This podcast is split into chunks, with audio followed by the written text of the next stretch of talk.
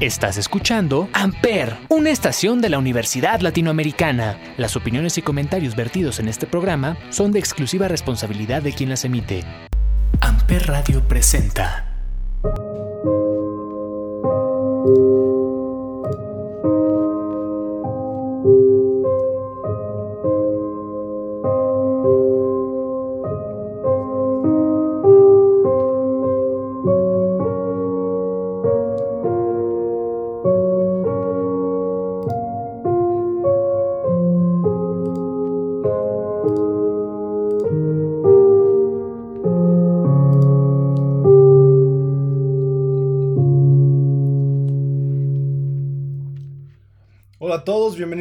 Jueves más de este podcast llamado 35 milímetros en el que analizamos pues películas. Eh, gracias a Amper Radio y a la Universidad Latinoamericana y como todos los jueves nos acompaña Olivier. Olivier, ¿cómo estás? Hola, bien. Aquí contento de estar en un episodio más de 35 milímetros por Amper Radio. Así es, y pues bueno, como todos los jueves vamos a dedicarle un episodio a algún tema del cine o de películas relacionadas al mismo. Y bueno, en esta ocasión vamos a hablar de películas que hablen sobre pues secuestros o, o que tengan captiva a una persona durante cierto tiempo y pues todo lo que se desarrolla en esta eh, trama, ¿no? Eh, antes de empezar, pues sí quisiéramos recomendar cierta discreción, ya que algunas de estas películas pues son un poquito fuertes quizá entonces, la mayoría no son muy familiares, así es que, pues sí, recomendamos un poquito de discreción. Sí, sí es un tema un poco duro en algunas de las películas. La mayoría entran entre el terror, drama, suspenso, una mezcla de varios, aunque por aquí hay una sobre todo que sí es comedia, pero no es. Sí. no es la, la norma. Y una infantil, por ahí una infantil. También. Este, y pues bueno, vamos a empezar con una película del maestro ya consagrado, Pedro Almodóvar. Una película que le fue bastante bien y que en mi opinión es una de sus películas más interesantes. Se llama La piel que habito. Exactamente, La piel que habito es una película de Almodóvar del 2011, protagonizada por Antonio Banderas, que es uno de sus actores fetiche, como le llaman y Elena Anaya. Es un terror, drama, suspenso, bastante perturbador, siento, Tiene una temática bastante compleja. De hecho, hasta raya en lo surreal, ¿no? En ciertas partes lo surreal y hasta en lo científico. Sí, sí, sí. Cuenta la historia de Antonio Banderas, que es un cirujano plástico pues muy reconocido que está creando una piel sintética. resistente, ¿no? Resistente a las quemaduras porque bueno, él su esposa murió en un accidente y pues murió incendiada, entonces como que se puso a la tarea de buscar una piel que fuera resistente a todo esto. Y bueno, va este creando una situación bastante extraña porque dentro de su casa hay una chica encerrada que es con la que está haciendo estas pruebas de la, de la piel, ¿no? Pero en un principio realmente no sabes muy bien cuál es su relación, si ella está ahí por gusto o no, qué es lo que está sucediendo. Así es, eh, salen algunos personajes bastante extraños, hasta erráticos. Hay un personaje que viene disfrazado como de un tigre porque está en un carnaval y pues entra a la casa como a la fuerza, abusa de la chica y pues la película se va desarrollando hasta darnos cuenta de que la chica, pues en realidad no es una chica. Sí, este es un, spoiler alert, si no lo han visto, pero sí, es una... Pues resulta ahí que las cosas están más enfermas de lo que uno pensaba, ¿no? Porque realmente, pues, era un chico al que Antonio Banderas está convirtiendo paulatinamente en mujer. Sí, porque viola a su hija, ¿no? En una fiesta. Sí, es una, una venganza entre también un poco porque él está medio loco con esta parte de su investigación como cirujano plástico y por lo que le sucedió a su, a su esposa. Y bueno, ahí hay un, bastantes vueltas de tuerca, es porque es una película bastante compleja, la trama está pues algo enredada, pero ya hacia el final sí se entiende muy bien qué es lo que sucede. Bueno, en lo personal creo que es la película de Almodóvar que más me gusta. Sí, es una película que le fue bastante bien, tuvo cuatro premios Goya y, el BAFTA británico a la mejor película extranjera. Eh, algo curioso es que es de las pocas películas de Almodóvar donde no sale Penélope Cruz, que es como su, su musa, ¿no? Sí, sí, sí.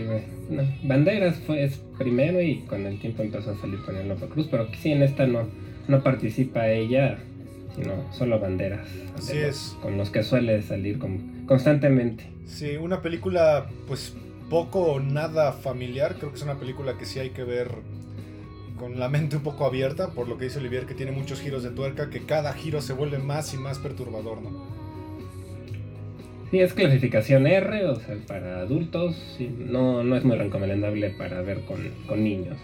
Así es. Pero es muy interesante. Una película que a mí me recordó mucho al cine como de Gaspar Noé, como que tiene esas, esos tintes de, de, de, brusquedad visual, ¿no? Como que siempre te mete alguna escena muy choqueante que al final termina teniendo mucho que ver con la trama. No es shock por shock. No, sí, sí, sí tienen que ver con la trama. A mí también Almodóvar se me hace mucho influenciado por el Yalo también. Tiene estéticamente, sobre todo, utiliza colores muy fuertes. Tiene un poco una estética parecida a Darío Argento y ese estilo de cine. Así es. Y pues bueno, vámonos con otra película de Almodóvar, una película un poco más vieja, es del 89, llamada Átame, con también la participación de, de Antonio Banderas.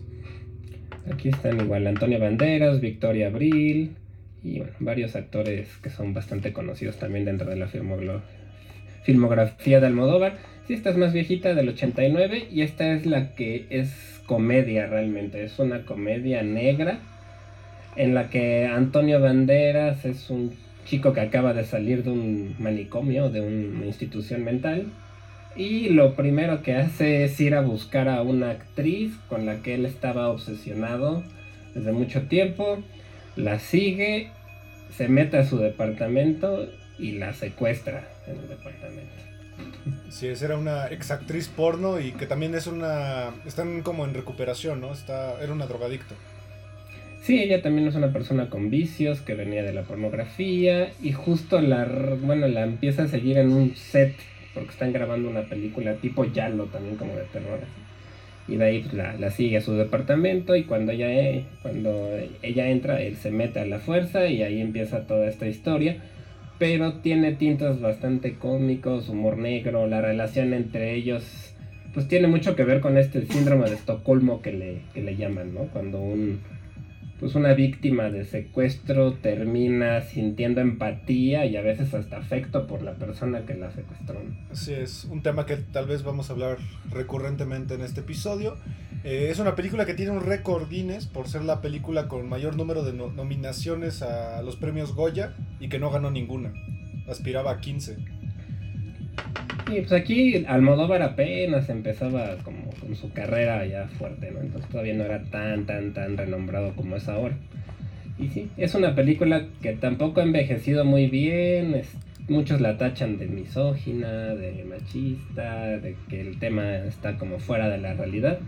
Pero si uno la ve desde el punto de vista de que es una comedia, todavía es bastante pues, chistosa, interesante. Sí, también fue la última película de Antonio Banderas en España antes de ya eh, ir a Hollywood y ser como más exitoso. Sí, él, tenía, me parece, 30 años aquí cuando hizo esta película, aunque en la película su personaje tiene 23, me parece. Así es, una película española y pues bueno, vámonos a una ya de Hollywood, una película que le fue bastante bien, incluso premio Oscar a Mejor Actriz de Brie Larson. Es una película llamada The Room, que bueno, creo que más bien es Room, ¿no? Porque hay varias películas que se llaman The Room. Esta es Room, es una película del 2015 y que le fue bastante bien.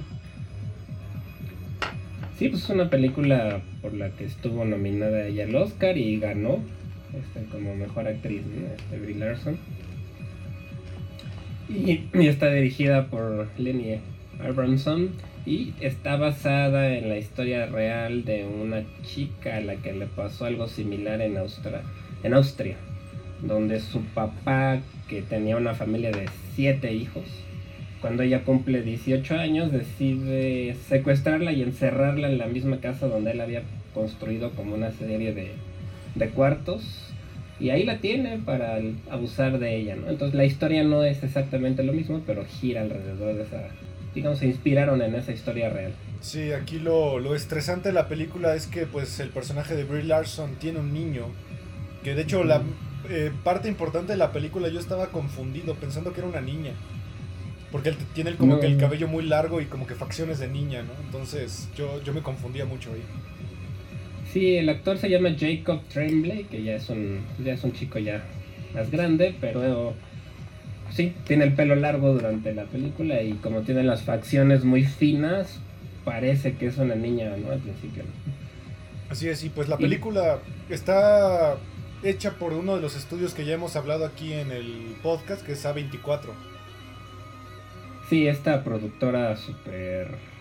Pues es muy prolífica, sobre todo alrededor del cine de arte, del cine independiente, y que bueno, la verdad es que ha tenido mucho éxito y tiene muy buenas películas dentro de su producción. Así es. Eh, creo que una de las partes más estresantes de la película es la idea del niño, porque al final la chica de Brie Larson pues al final está luchando por su supervivencia, pero el niño también le impide muchas cosas como intentar atacar a, a su captor y pues cómo, será la idea de, que si se tienen que liberar, si tendrían que irse los dos o al final el niño es el que tiene que irse y pues esa es una de las decisiones importantes y una de las escenas más estresantes de la película, ¿no? Sí, pues es que a ella la raptan cuando tiene 19 años y el niño pues es hijo del, del su captor. Así es. Entonces pues ahí se mete esta parte de pues ella quiere mucho a su hijo, pero sí viene de esta relación de abuso y se divide en dos partes porque realmente la película te cuenta una parte mientras ella está encerrada con el, tipo este que la secuestró y hay otra parte en la que logran escapar y se, se ve un poco pues, cómo viven después de, este trauma. Así es, esa parte, la segunda parte pues es un poquito más dramática porque pues al final no se soportan. Eh, ella tiene como este estrés postraumático mientras que el niño pues quiere como estar más libre, ¿no? Claro, está con. Pues se van con los abuelos, con la familia de ella. Y sí está. Pues sí, tienen esta. Pues sí, como dices, estrés postraumático y le cuesta trabajo llevar esta libertad, ¿no? Sí, es una película bastante buena que está basada en un caso de Austria, como decía Oliver. Y la siguiente también está basada en un caso austriaco. Es una película, pues un poquito más independiente. Se llama 3096 días del 2013 sí es extraño esta parte de dos películas de casos austriacos diferentes. También está basada en un caso de la vida real. Esta sí mucho más ligado al caso real, inclusive esos son los personajes, los nombres reales de las personas. Y sí, es una película, yo creo que por ser igual de, porque está, está rara, porque la historia es austriaca, pero está grabada en Alemania. Y no sé por qué yo no la encontré más que en inglés doblado. Yo también. la viste? ¿Sí? Sí, en inglés doblado, sí. Me llamó mucho la atención que no estuviera en alemán, pero bueno. sí, sí, está raro. Eh, aquí nos cuenta una historia muy similar a la pasada, solo que aquí es un captor ajeno a la chica.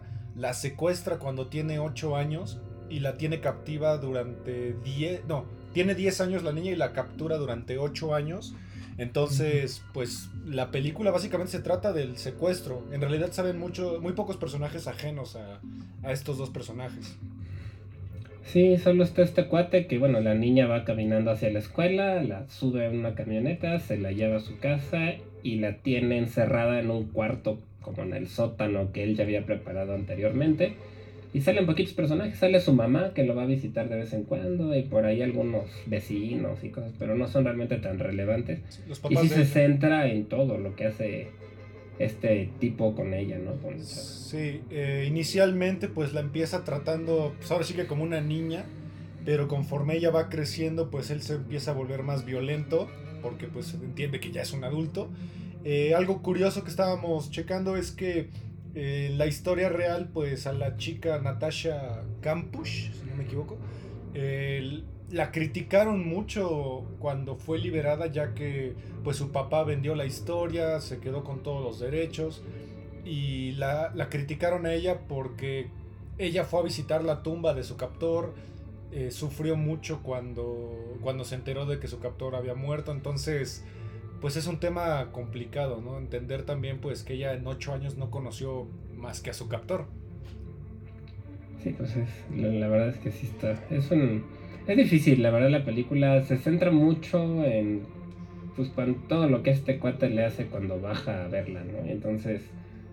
La única crítica que yo le podría hacer es que, tal vez hubiera estado bien que desarrollaran un poco más la historia de. Sobre todo de él. A mí me hubiera interesado saber un poco más de pues, por qué hizo lo que hizo, ¿no? realmente se centran mucho en la parte de violenta, digamos, como para choquear me hubiera gustado que desarrollaran tal vez un poco más la historia de él o de la familia de ella buscando mientras la estaba buscando, algo parecido. Sí, lo más que desarrollan sobre él es que pues él la vio en una tienda con su mamá y que de ahí se obsesionó con ella y estuvo preparando esta habitación que está como en un sótano, atrás de un mueble, atrás de otra como habitación, o sea, está súper escondida y que tardó creo que un año o dos años preparando toda todo el plan, ¿no? O sea, es lo único que hablan de él. Sí, y bueno, muestran un poco a la mamá, como que se ve que era un poco controladora. Te dan pistas, pero hubieran podido, yo creo, ahondar un poco en ellos y tal vez en pues, la búsqueda de los papás por ella, ¿no? Porque estuvo, pues, ocho años. Sí, eh, también otra crítica que vi de la historia real es que, pues, sus papás como que no la aceptaron muy bien debido a que, pues, ellos perdieron una niña y recuperaron un adulto, ¿no? Claro, se fue a los 10 y regresó a los 18. Así es, es una película pues muy estresante, eh, bastantes escenas violentas de, del tipo como la, la golpea, la trata mal y la actriz incluso bajó de peso de una manera pues hasta preocupante porque de hecho sí se ve con muchos problemas de nutrición la, la chica y ella mencionó sí, que parece anoréxica. ¿no? Tenía anorexia, sí, y justo eh, la actriz dijo que pues ella quería sufrir lo mismo que sufrió su, su personaje. ¿no? Este... Sí, bajó 30 kilos por lo que leí. Y además está extraño porque la actriz nació en 1982, o sea, tiene 30 y 39 años. ¿no? Y pues en el 2013 era mucho más grande de lo de la niña, pero como ella es delgada, finita, sí, sí, se parece. sí puede pasar por una chica adolescente. Así es, y pues bueno, es una película que está ahorita en HBO Max. Entonces yo, yo la encontré ahí. Así que pues pueden checarla. De ahí nos vamos a ir con una película del 2009. Se llama The Loved Ones. Una película dirigida por Sean Byrne. Sí, es una película australiana. Esta está más en la vena del terror más clásico. Este, y cuenta la historia de una chica que está, le gusta un chico ahí de su escuela lo invita a ir con ella a su prom, que es esta fiesta que tienen los, como cuando acaban un año escolar, ¿no? Los gringos. En este caso australianos. El chico la rechaza y pues ella lo secuestra con la ayuda de su papá para que tengan esa fiesta de prom. Ok. Este, en la, pues mientras está el tipo secuestrado, ¿no? Entonces, es una historia pues aquí cambia un poco porque ella es una chica la que secuestra a un tipo, a un cuate, y lo, le, hace bastantes cosas para, pues como para tratar de que se enamore él de ella, ¿no? Está muy enfermo. Y aquí lo más raro es que la familia está enterada, el papá le ayuda a la chica. El papá de ella le ayuda a secuestrarlo. Ajá, le ayuda y todo el tiempo está con ellos y es parte del secuestro es el, papá de la chica que se lleva este, este, a este cuate.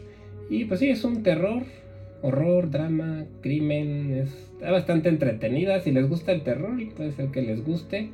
Y también tiene mucho humor negro, ¿no? Porque ella es una chica muy, pues, muy rara, ¿no? Algo que estaba viendo que es bastante curioso es que en Rotten Tomatoes, que ya hablamos la vez pasada de qué es, eh, tiene un 98%. Le fue bastante bien. Sí, es una película de, terror que le ha ido muy bien y que pues es tiene ahí un cierto tinte de culto porque sí hay mucha gente que entre los que les gusta el terror que, que consideran esta una muy buena película y sobre todo porque tiene esa característica que es la chica la que secuestra al cuate. Algo raro sí. y el papá le ayuda sí. Una película que también habla mucho sobre mujer secuestrando a hombres es la siguiente es una adaptación de un libro de Stephen King una película que ya es actualmente de super culto de 1990 llamada Misery. Sí, esta es una película por la que Kathy Bates, que es la protagonista, ganó Oscar a Mejor Actriz. Este, su contraparte masculina es James Caan. Y está basada en una novela de Stephen King. Y bueno, se cuenta la historia de un escritor muy reconocido por hacer novelas románticas y de ese estilo.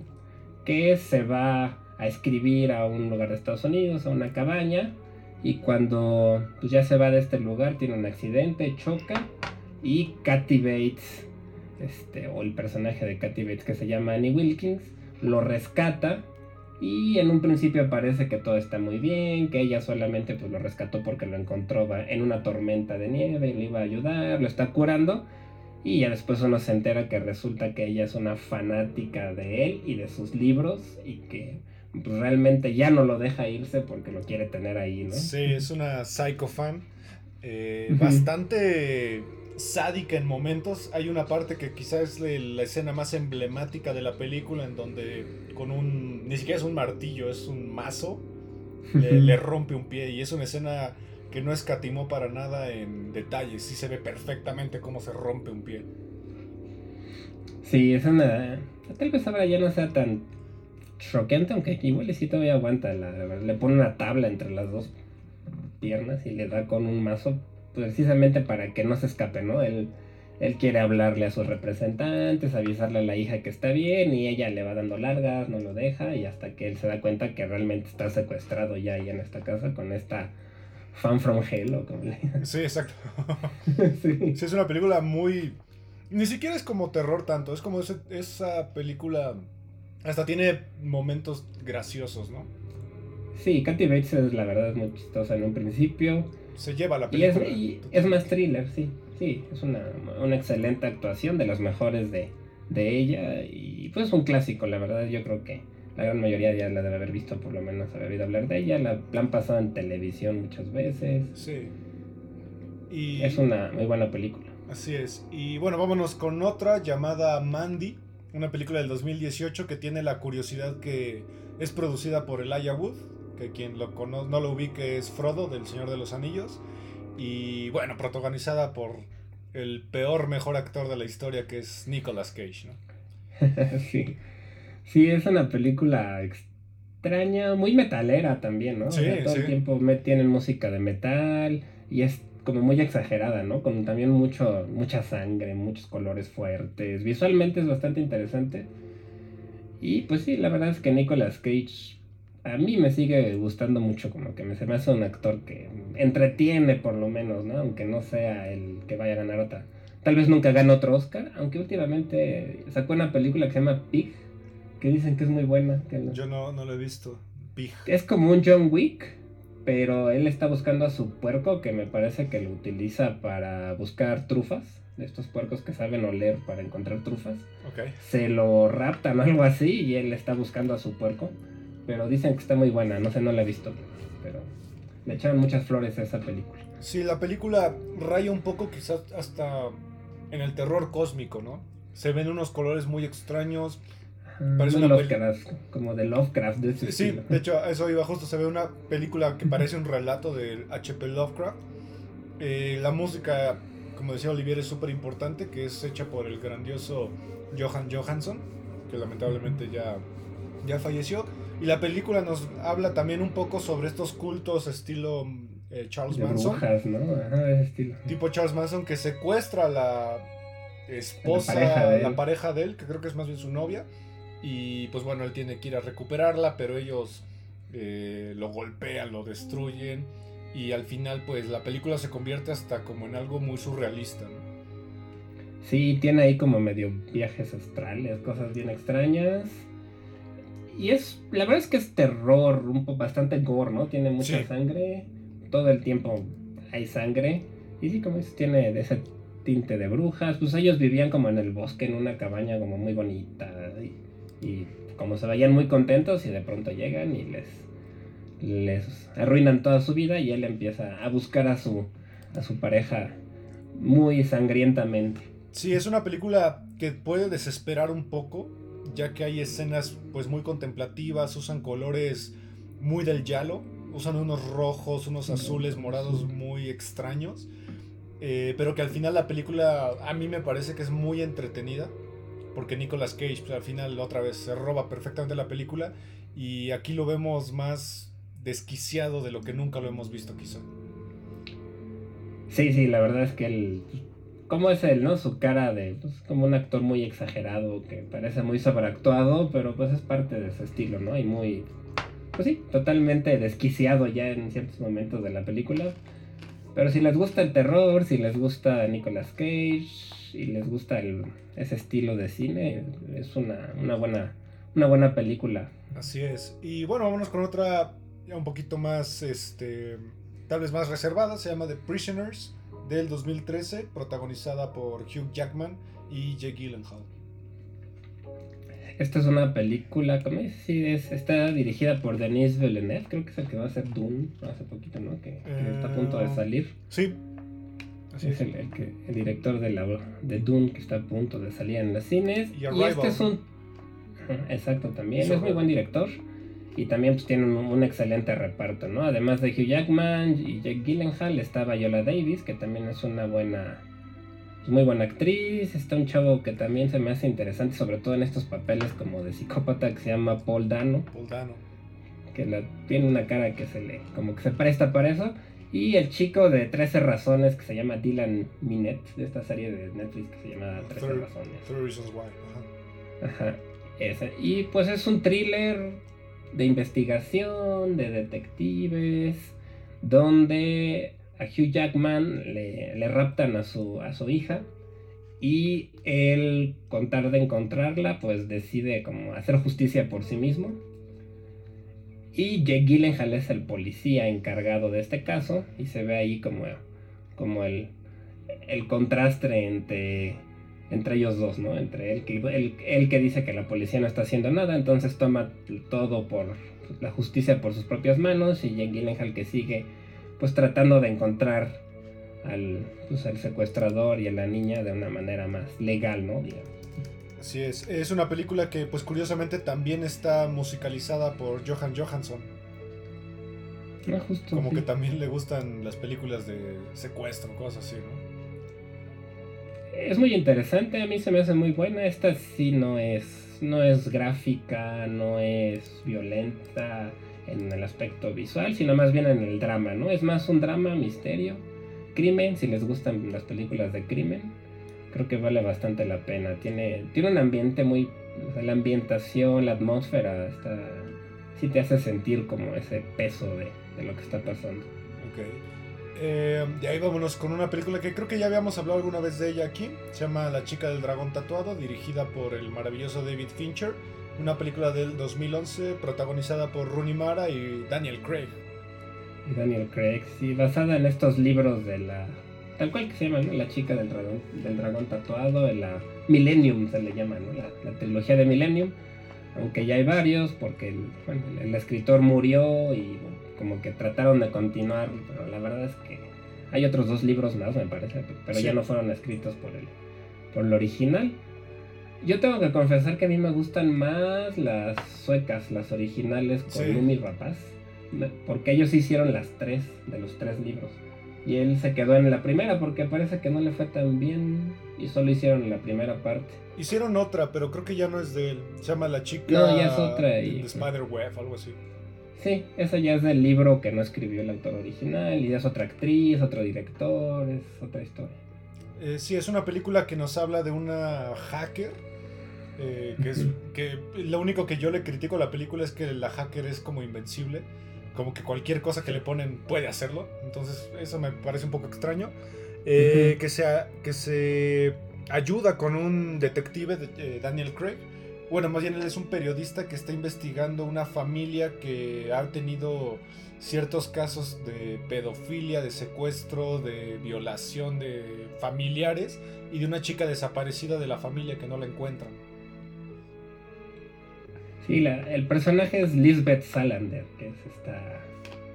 Pues es una chica gótica, este, que no dice que es un hacker, que es bastante reservada.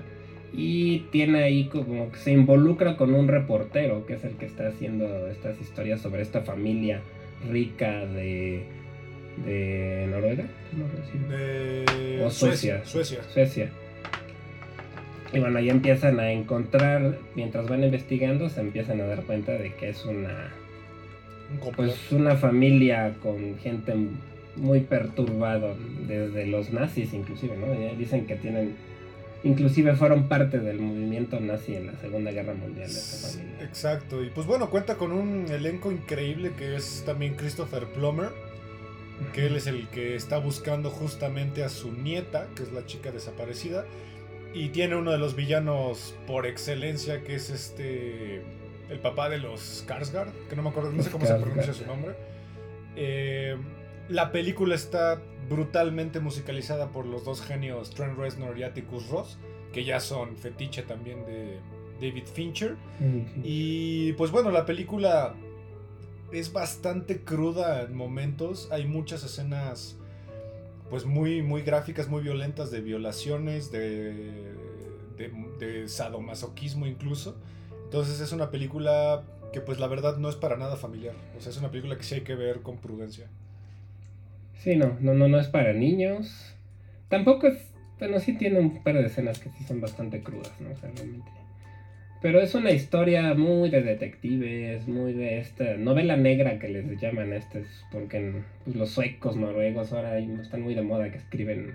Hay varios escritores de esos países que hacen novelas de este estilo. Exacto. Y esta, pues fue muy famosa. A mí, la, la verdad, yo sí leí, yo he leído todos los libros y, y sí me gustan mucho esa, esa historia. Pero tienen diferentes títulos, ¿no? Creo que es aquí la chica con un- una caja de fósforos y un galón de gasolina o algo así, ¿no? Una chica con un bidón de gasolina. Los hombres que no amaban a las mujeres es la primera Sí, novela. se llaman diferente, sí, los libros. Ajá. Y todo, pero todo gira, de hecho, alrededor de, pues, de violencia hacia las mujeres de, de ciertos personajes.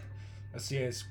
Eh, de aquí vámonos con una película que igual tú, tú recomendaste, se llama Berlin Syndrome, que es del 2017, dirigida por Kate eh, Shortland. Sí, esta es una película en que cuenta la historia de una chica de Australia que es una fotógrafa que decide irse de vacaciones, se va a Berlín, conoce a un chico, se llevan muy bien, salen, deciden irse a su departamento y todo parece que va a ser una historia romántica. Y cuando ella despierta se da cuenta que está secuestrada dentro del departamento de él. Él ya no está y ella está encerrada y ya no puede, ya no puede salir. Entonces, la verdad es interesante, también es cruda, también tiene escenas mm, bastante fuertes. Pero aquí, aquí se da un poco más esta parte del síndrome de Estocolmo también, ¿no? Como que ella, pues para empezar lo conoce y le gusta y se va con él por, por gusto propio y parecía que iban a tener una relación normal. Y de pronto resulta que no, ¿no? Entonces, pues es una película bastante interesante en ese aspecto.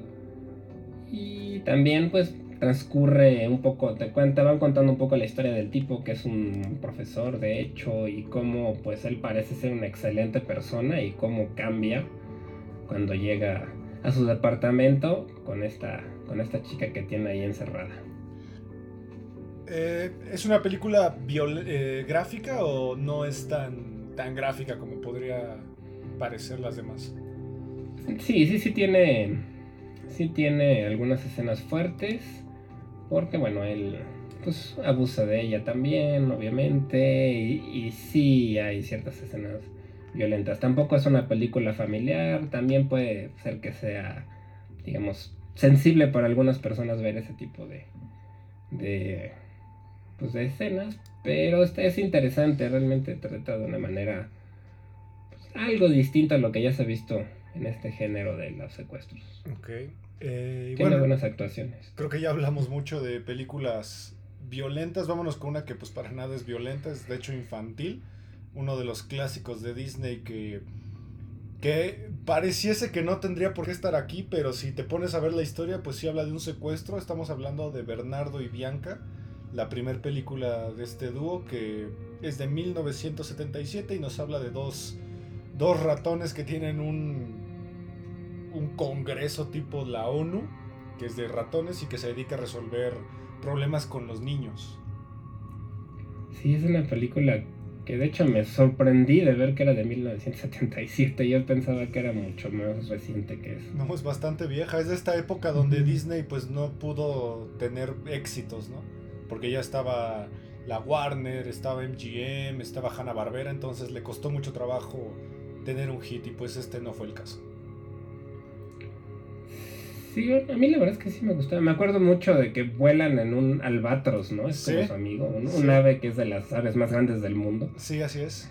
Y, lo, y van encima de él, ¿no? Que es como su avión, digamos. Así es. Y bueno, la película nos habla de estos dos ratones, eh, eh, Bernardo y Bianca, que se enteran de que tienen unos como hillbillies, rednecks, secuestrados a, a una niña y que la obligan a hacer trabajos de domésticos, pero que lo importante es que la niña es la única que cabe en una pequeña cueva, que cuando baja la marea hay un diamante.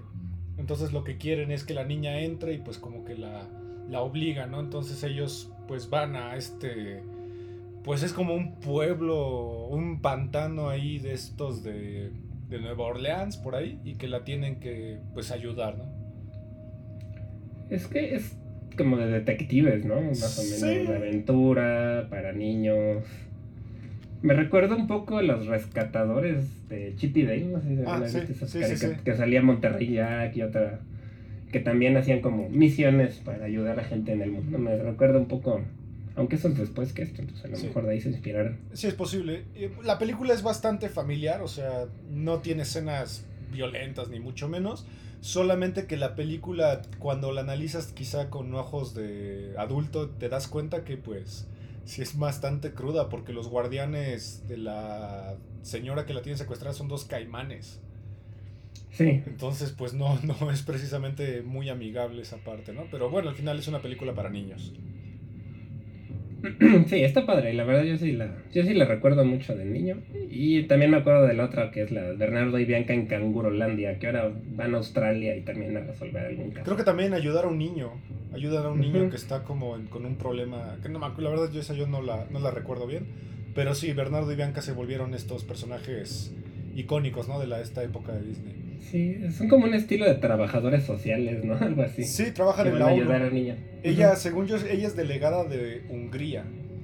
Entonces, en la ONU ella se ofrece a ayudar a, a esta niña. Esta, esta está bonita, esa sí es familiar y la pueden, si no la han visto, pues vean, así les gusta la animación de, de Disney. Así es. Tradicional en 2D. Así es.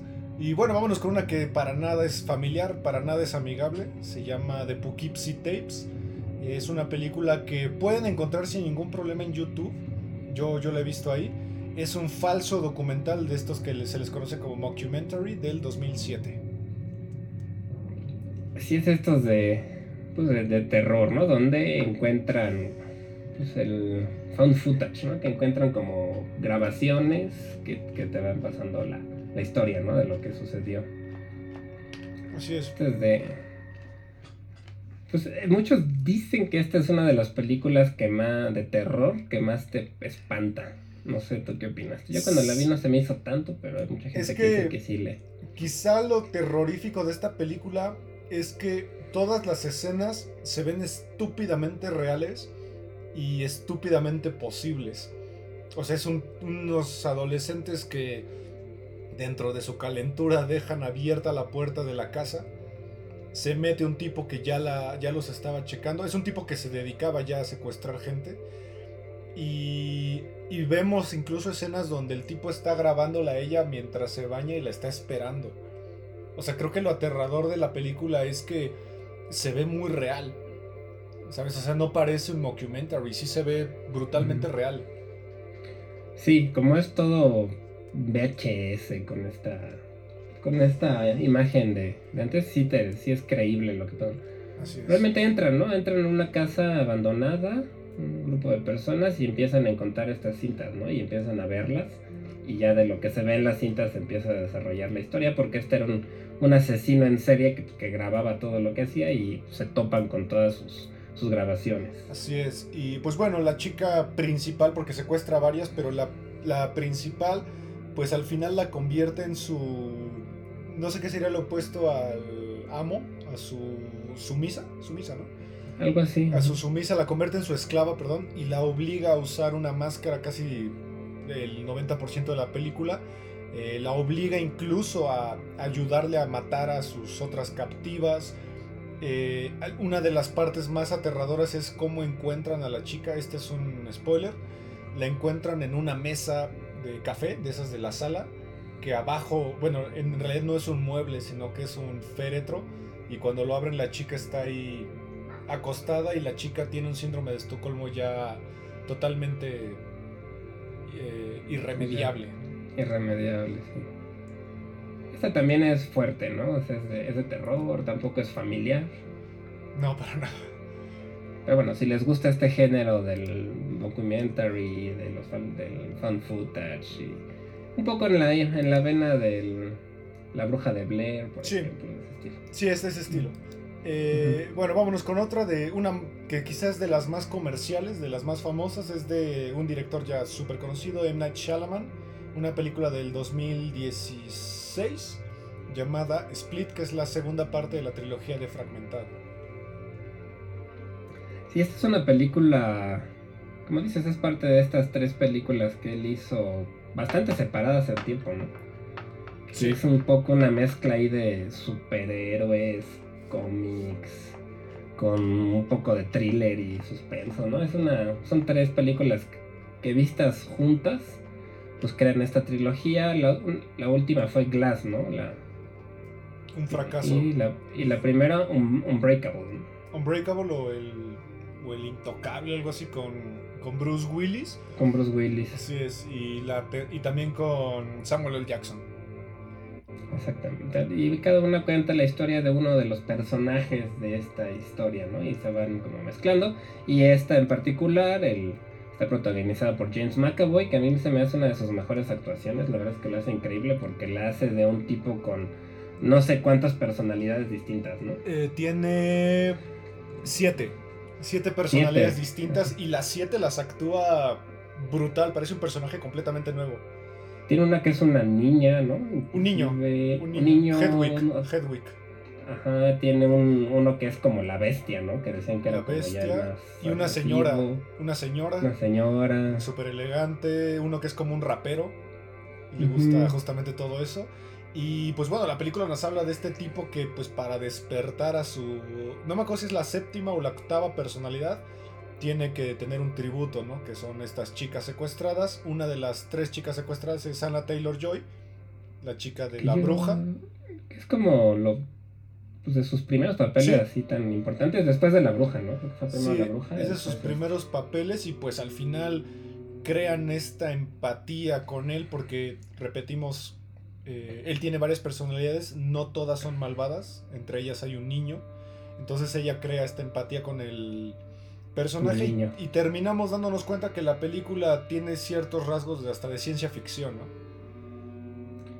Sí, él es pues sí es raro, ¿no? Porque la bestia y entonces se siente como si se cambiara físicamente por un monstruo o algo parecido, ¿no? Y como que se trepa las paredes. Y sí, por momentos se mueve de manera muy inhumana, ¿no? Como si fuera un, pues sí, un, algo paranormal o algo así que es de ahí de donde viene esta parte de la, pues que son tres historias que el Shaman las cuenta como si fueran de, de superhéroes, donde el héroe es el de la primera, que sería Bruce Willis.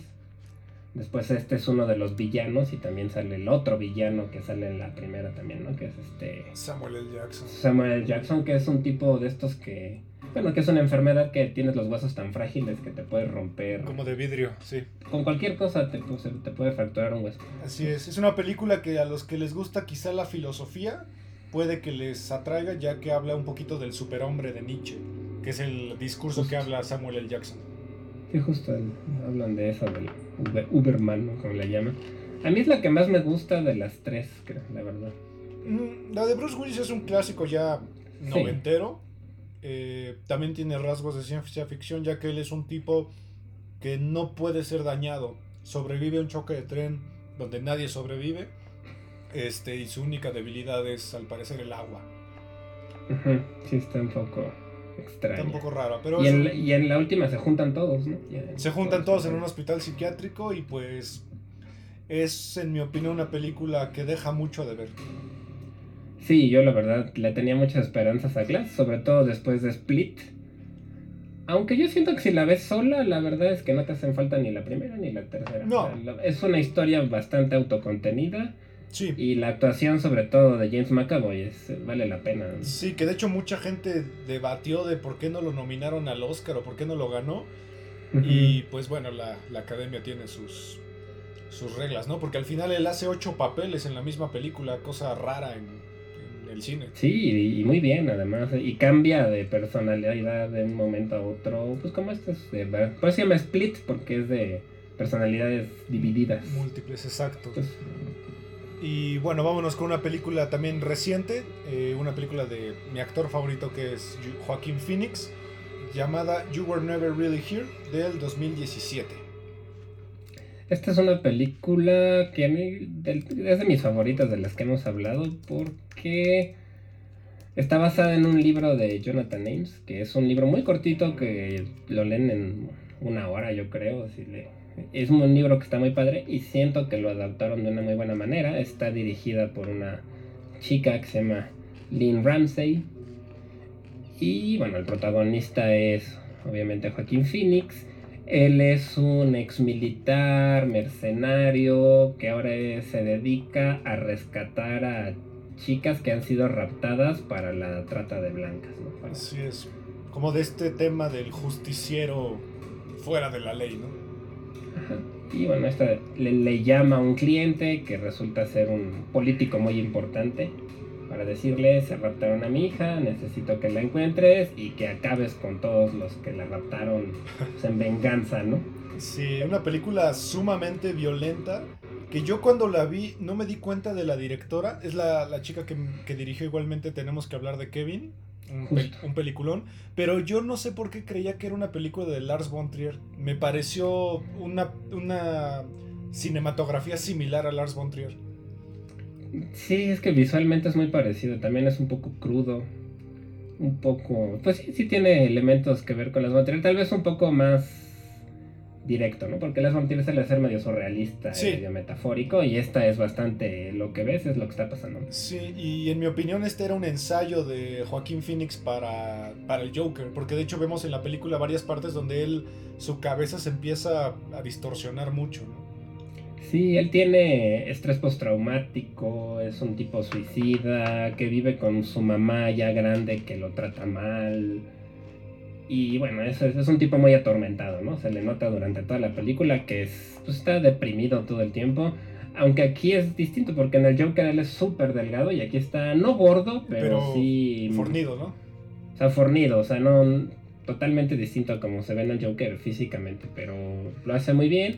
Y bueno, durante eh, rescata a esta chica y después se da cuenta de que se la entrega a alguien que, que le quiere hacer daño a la niña de todas formas. Y entonces él se, como pues, se había identificado con ella, la empieza a buscar, a buscar para, para rescatarla de los, de los clientes que él tuvo. ¿no? Sí. Eh, como dato curioso, la, la banda sonora está hecha por Johnny Greenwood, que es el guitarrista de Radiohead, que últimamente se ha dedicado a, a bandas sonoras. Que también el Tom York lo intentó, ¿no? Con la de Suspiria, pero no Con le Suspiria, pero como él no. te esperaba. Ya hablaremos quizá de esos, de uno de los remakes más decepcionantes quizá. Esta película es... A mí se me hace un poco en la vena de John Wick en el aspecto de que es un tipo imparable que es buenísimo para los trancazos, pero él es súper rudo, o sea, no es tan fantasioso para nada como es John Wick, ¿no? O sea, este es un tipo que a puño limpio y con martillo, o sea, más realista. Sí, También lo golpean, Sí. también sufre, o sea, no es un superhombre, pero sí es imparable. ¿no? sí, John Wick como que es irreal porque pues se cae de un cuarto piso y se para inmediatamente y aquí sí, sí lo vemos más humano, ¿no? Sí, exacto, se ve más realista y muy crudo. Inclusive los colores, ahora que lo mencionas, sí se parece un poco a Joker, también tiene esta Sí. de colores este verdosos, azulosos, fríos, Sí. está lloviendo todo el tiempo casi. Sí, se ve como que la decadencia de- del mismo personaje, cómo va incluso sucumbiendo, ¿no? Ante su, ante su propia cabeza. Sí, un poco está buscando como su redención propia al- a través de ayudar a esta niña. Así es. Y bueno, para cerrar, vámonos con quizá la película más clásica de la historia de secuestros. Eh, una película que catapultó a Anthony Hopkins a, a lo que es el estrellato. Y pues bueno, es eh, la primera parte cinematográfica de una trilogía y la segunda parte de, de la historia canónica. ¿no? Estamos hablando del Silencio de los Inocentes de 1991. Sí, bueno, pues este, es un super clásico ya del cine de, de suspenso, ¿no? De thriller, también del cine que gira alrededor de asesinos en serie, ¿no? Con este Hannibal Lecter, que bueno, es un papel que, que inmortalizaron ya con, con Anthony Hopkins durante esta película, ¿no? Que yo imagino que la gran mayoría de los que nos escuchan ya la deben haber visto porque es muy, muy conocida. Sí, de hecho la Rolling Stone hizo una lista de los 100 villanos más importantes y él quedó en segundo lugar, nada más superado por Darth Vader, que bueno, era, creo que era obvio. Eh, y pues bueno, la película nos habla de una agente del FBI que pues nadie está como apoyándola mucho por el hecho de que es mujer, etcétera, etcétera. Y ella decide investigar el secuestro de la hija de una senadora que fue secuestrada por un asesino en serie conocido ya como Buffalo Bill que pues tiene estas características incluso de caníbal y muy similar a Ed, Gein, que quitaba la piel de sus víctimas y hacía cosas con la piel. Y pues tiene que recurrir a un asesino serial famoso y caníbal llamado Hannibal Lecter para encontrar a la chica secuestrada. Sí, está basada en un libro de Thomas Harris, se llama el que escribió la novela. Y sí, como dice, ¿no? Es este asesino en serie que es un súper inteligente, que es un psiquiatra, pues muy, muy reconocido, con mucha cultura, que bueno, resultó que era un caníbal, ¿no? Pero él se presta para ayudarle a Clarice, que es el personaje de Judy Foster, que también fue como de los momentos más altos de su carrera. Ganó un Oscar, ¿no? Sí. Mejor actriz, sí. Ganó un Oscar. Mejor actriz, Judy Foster. Este. Y bueno, pues es esta relación que tiene él con Hannibal Lecter para encontrar a Buffalo Bill. Y es una película, pues sí, suspenso, crimen, muy, muy, muy, muy, pues muy buena. La verdad es que, que sigue, sigue siendo muy importante. Sí. Y sobre todo la actuación de ellos dos, ¿no? Anthony Hopkins y Jodie Foster lo hacen increíble. Así es, es se convirtió en la primera película de terror en ganar un Oscar no fue la primera nominada, ya que la primera nominada fue El Exorcista. El, Exorcista, el, Esplendor también anduvo por ahí, sí. Creo que, bueno, creo que fue el Exorcista. Bueno, ahorita lo checamos. Eh, es una película que, pues, más que la idea del secuestrador, nos habla mucho de la relación de Hannibal Lecter con la gente. Eh, ay, se me fue el nombre. Clarice. Clarice, porque al final. Eh, como que Hannibal Lecter la chantajea para ayudarla, ¿no? Quiere saber cosas de ella, etcétera, etcétera. Y pues al final termina. Eh, la última hora de la película termina siendo un caos, ya que, pues, spoiler alert, Hannibal Lecter se escapa. y pues a ver, ahora nadie sabe de qué preocuparse, ¿no? Si por Hannibal Lecter o porque ya van a encontrar la, a la chica secuestrada. Sí, está, está muy buena. Tiene una secuencia que me gusta mucho cuando entra ella a la casa de ya del que ya encontró al ah, Bill, ya está como en un sótano, como un pozo, ¿no? Que cava este cuate. Es un pozo, sí. Y ella no ve nada y el tipo tiene lentes para ver en la oscuridad. Entonces como la empieza a seguir mientras ella está aterrada. Es una secuencia muy, o sea, tiene, con mucho suspenso. Está Así es. Y que bueno, también inmortalizó una canción de los ochentas bastante buena que es Goodbye Horses. Con una escena pues bastante extraña en el cual el, el eh, Buffalo Bill se pone a bailar y se transforma en, en, mujer, se esconde sus genitales y es una escena pues ya clásica del cine, ¿no? Sí, es que él, lo que hacía era raptar y asesinar mujeres para quitarles la piel y hacerse un traje. Como trasvestirse, ¿no? Porque él quería, bueno, es transvesti y quería usar un traje de piel humana real. Así es. Para...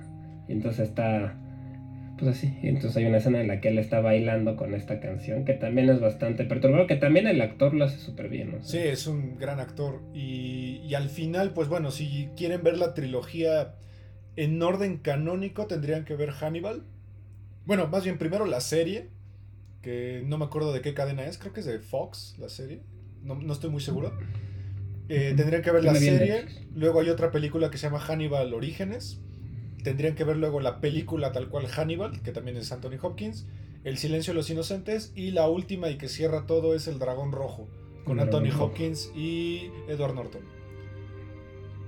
Sí, son, son varias películas y bueno, todas van girando ahí alrededor de el personaje de Hannibal Lecter, ¿no? Realmente. Así es. Eh... Pues vendría siendo el protagonista de esta, a pesar de que el primer libro no se trata de él, ¿no? O sea, la primera película no, no se trata directamente de él. Exacto. Y pues bueno, estas son algunas películas que nosotros pensamos que son bastante recomendables con la temática del secuestro.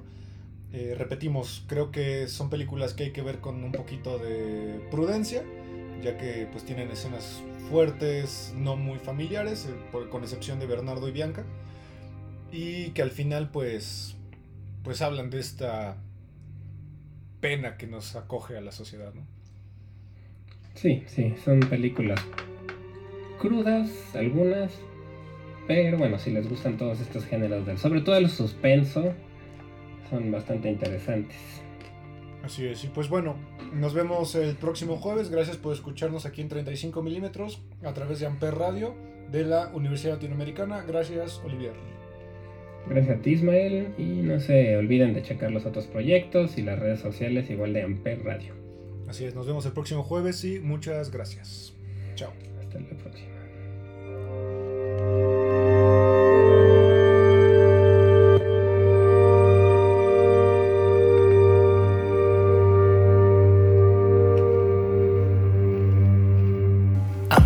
Radio presentó Amper, donde tú haces la radio.